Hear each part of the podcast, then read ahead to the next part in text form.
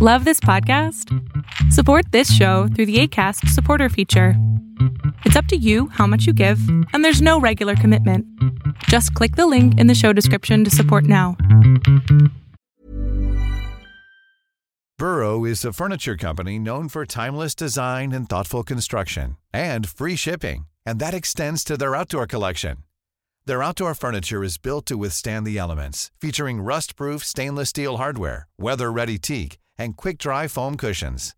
For Memorial Day, get fifteen percent off your Burrow purchase at burrow.com slash ACAST and up to twenty-five percent off outdoor. That's up to twenty-five percent off outdoor furniture at burrow.com slash ACAST.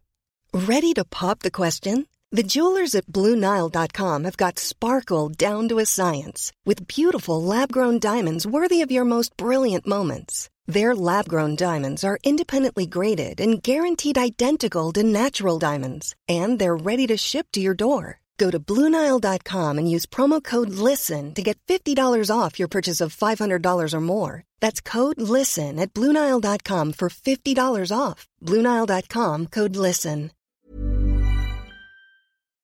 Greetings, comrades, and welcome to this super short, super special episode of The Eastern Border. Now, if this is quieter than usual, then that's because I'm uh, not giving this to Anna because boats are in the process and they're going to come out tomorrow or maybe later today. Yet something so insane has happened in Russia that I just simply must give you a short insight of the story. Otherwise, um, well, it might get lost, but this is so crazy and so insane that I think that Hollywood should really just buy some license from it and um, and make a movie out of it. Because in the Irkutsk Oblast, that's the Irkutsk district, there was a prison riot in the especially hard regime prison. The Spetsnaz were called in to suppress it, and hundreds of prisoners were hurt in this. The city we're talking about in the Irkutsk Oblast is called Angarsk. And uh, everything started between the conflict between the prison guards and the prisoners inside of the special isolation cells. Like, uh, well, the special cells where prisoners are being sent, even in these prisons, as punishment, like solitary confinement. And according to the Defender of Rights, which is a posi- position in the Russian government, according to the Defender of Rights, Pavel Glushenko, the conflict began with a total beating up with one of the prisoners in the I K fifteen uh, colony by a guard of the said colony. The official statement of the kind of the prison prison complex system of the Irkutsk Oblast stated in the evening of the in the evening of the ninth of April, the prisoner from the Pen, uh, from the penitentiary isolation unit, which is basically solitary containment, but um, they, in Russia they call it the, the SHIZO, or Strafny Izolator, or, well, penal, penalty isolation unit, I presume. Well, he apparently refused to undergo a uh, private search and, quote, pushed around the workers of the facility, As was very rude and swear, uh, was swearing a lot, and called other prisoners to um, criminal activity.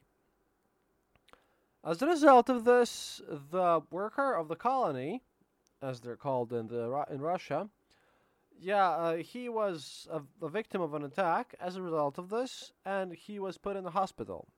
According to the dates given us to the news agency Vaza, this conflict could have started because of the fact that the guards started to take away the people in this SHIZO, which is how I'm going to call it, because it's not exactly solitary containment, it's at extra harsh conditions. Basically, the guards started to take out uh, take out cigarettes from the people imprisoned in this, in this SHIZO. Okay, so that's the beginning. So, according to the data of Glushenko, after the beatings, the...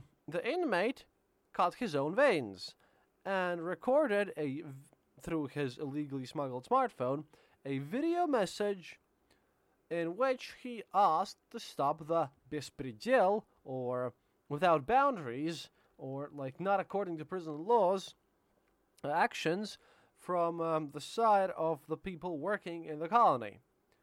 After that, he survived, but he was beaten up once more. In the sign of protest of such activities, seventeen more uh, prisoners cut their own veins. Well, in a kind of attempt, an attempt, attempted suicides, but you know, if you cut your veins wrong, you're just going to suffer a lot, you're not going to die. So the prison uh, prison control uh, stated that uh, traumas to themselves were were done by the prisoners from the kind of neighboring neighboring cells of the SHIZO, who, and check this out, who crashed the glasses of the video surveillance cameras and cut their own veins with the shards of those glasses. The conflict continued in the tenth of April. The, um, the prisoners started rioting against the administration. They burned down their uh, working spaces, because every prisoner in, in Russia needs to also do his unpaid labor. And they also burned down the administrative parts of, of the prison.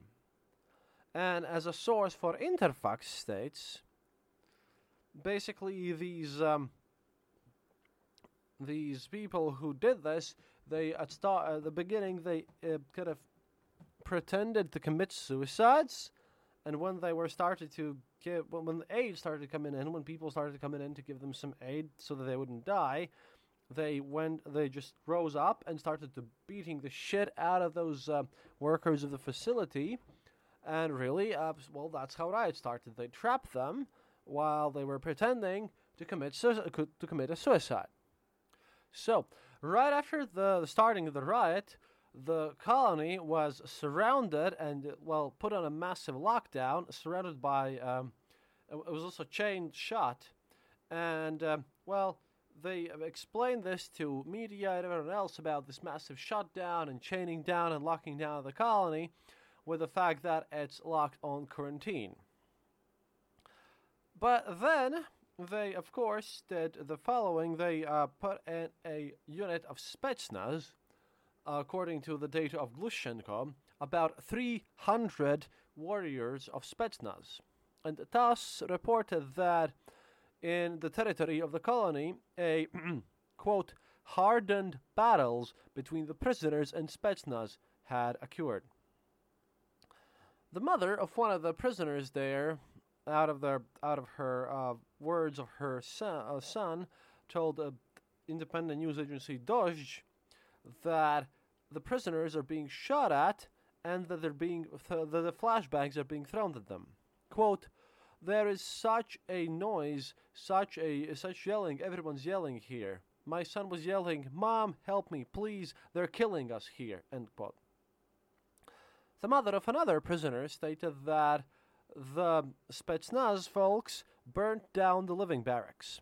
According to Lushenko, in the colony, uh, massive full-scale warfare went down. The prisoners were beaten up, tortured. The dogs were sent up to sent onto them, flashbangs were thrown, and they were shot at with live ammunition.